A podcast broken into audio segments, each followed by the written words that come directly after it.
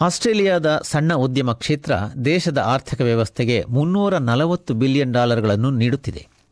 ಹಾಗೂ ನಾಲ್ಕೂವರೆ ಮಿಲಿಯನ್ ಆಸ್ಟ್ರೇಲಿಯನ್ನರಿಗೆ ಉದ್ಯೋಗವನ್ನು ನೀಡುತ್ತಿದೆ. ದೇಶಾದ್ಯಂತ ಎರಡು ಮಿಲಿಯನ್ಗಳಿಗೂ ಮಿಕ್ಕ ಸಣ್ಣ ಉದ್ಯಮಗಳಿವೆ. ಆದರೆ ಅವುಗಳ ಯಶಸ್ಸು ಬಹಳಷ್ಟು ಸಾರಿ ಅವು ಆರಂಭವಾದ ಮೊದಲ ಕೆಲವೇ ವರ್ಷಗಳಲ್ಲಿ ನಿರ್ಧಾರವಾಗುವುದು.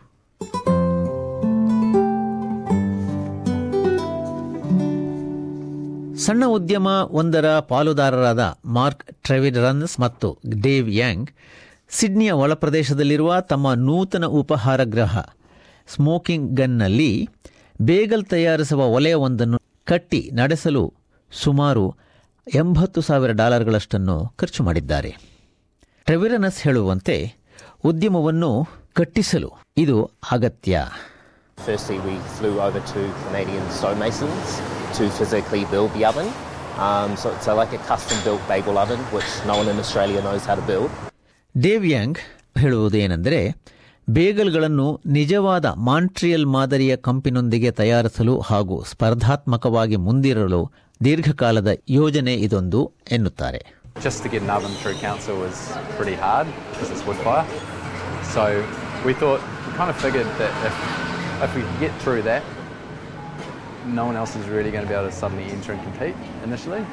ಪಟ್ಟು ಬಿಡದೆ ಇದ್ದುದು ಲಾಭಕರವಾಯಿತು ಎಂದು ಯಂಗ್ ಹೇಳುತ್ತಾರೆ.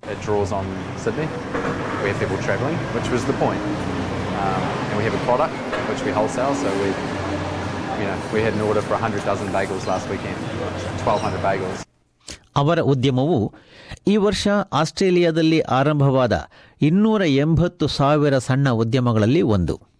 ಆದರೆ ಆರಂಭವಾದ ಮೊದಲ ವರ್ಷದಲ್ಲಿ ಬಹಳಷ್ಟು ಉದ್ದಿಮೆದಾರರು ಅತ್ಯಂತ ದೊಡ್ಡ ಸವಾಲನ್ನು ಎದುರಿಸುತ್ತಾರೆ. The council of small business of Australia ಸಂಘಟನೆಯ ಪೀಟರ್ ಸ್ಟ್ರೇಯ ಅವರು ಆರಂಭವಾದ ಮೊದಲ ಮೂರು ವರ್ಷಗಳ ನಿರ್ವಹಣೆಯಲ್ಲಿ ಮೂರು ಉದ್ಯಮಗಳಲ್ಲಿ ಒಂದು ಉದ್ಯಮ ಸಂಪೂರ್ಣವಾಗಿ ಮುಚ್ಚಲ್ಪಡುತ್ತದೆ ಎನ್ನುತ್ತಾರೆ. The reason that a business uh, ceases to function, often it's not failure, it's because they change their name, they change their structure, or they just don't want to run a business anymore. They've said, okay, I've had a go at this, it's not for me, it hasn't failed, but I want to move back into employment or whatever it is. ಯಾವುದೇ ಸಣ್ಣ ಉದ್ಯಮದ ನಿರ್ವಹಣಾದಾರರಿಗೆ ನಗದು ಆದಾಯ ಹರಿಯು ಅತ್ಯಂತ ದೊಡ್ಡ ಸವಾಲನ್ನು ನೀಡುತ್ತದೆ ಎನ್ನುತ್ತಾರೆ Peter Strong The king and the queen of small business is managing your cash flow, and that's what they've got to get used to. The other things is accessing finance and understanding finance if that's where they go, looking at understanding contracts, particularly leases, and if they're going into a franchise, particularly the franchise contracts. They're the, the big areas now when they employ their first person. Of course, that is a huge event. They discover a world of complexity and danger, and none of them, I haven't come across anybody yet who, who said, I saw this coming. They think, wow, it is so difficult to employ your very first person with everything you have to do. Smoking gun ಬೇಗಲ್ಸ್ನ Dave Young ಅದನ್ನು ಅನುಮೋದಿಸುತ್ತಾರೆ Probably the biggest challenge is just managing maybe costs you wouldn't have thought about back in corporate, like wage cost. Sounds terrible, but it's like you don't want to treat people like numbers. ಅವರ ಉದ್ದಿಮೆಯ ಪಾಲುದಾರ mark ಟ್ರೆವಿರನಸ್ ಅಧಿಕಾರಶಾಹಿಯು ಅವರ ಬಹಳಷ್ಟು ಸಮಯವನ್ನು ಹಾಳು ಮಾಡುತ್ತದೆ ಎನ್ನುತ್ತಾರೆ ಅದನ್ನು ನಾವು ಉದ್ದೇಶಿಸಬೇಕು ಎಂದು ಕೂಡ ಹೇಳುತ್ತಾರೆ. Like it's quite a process. There's quite a number of forms to fill out, number of reports to generate, and obviously everything costs. So things like that, I think they could make a bit easier for small businesses.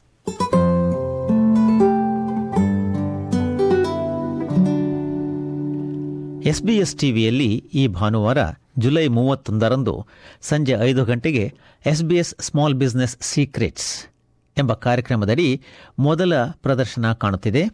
ಈ ಪ್ರದರ್ಶನದಲ್ಲಿ ಸಣ್ಣ ಉದ್ದಿಮೆಗಳ ಯಶಸ್ಸಿನ ರಹಸ್ಯವನ್ನು ಕಾಣಬಹುದು.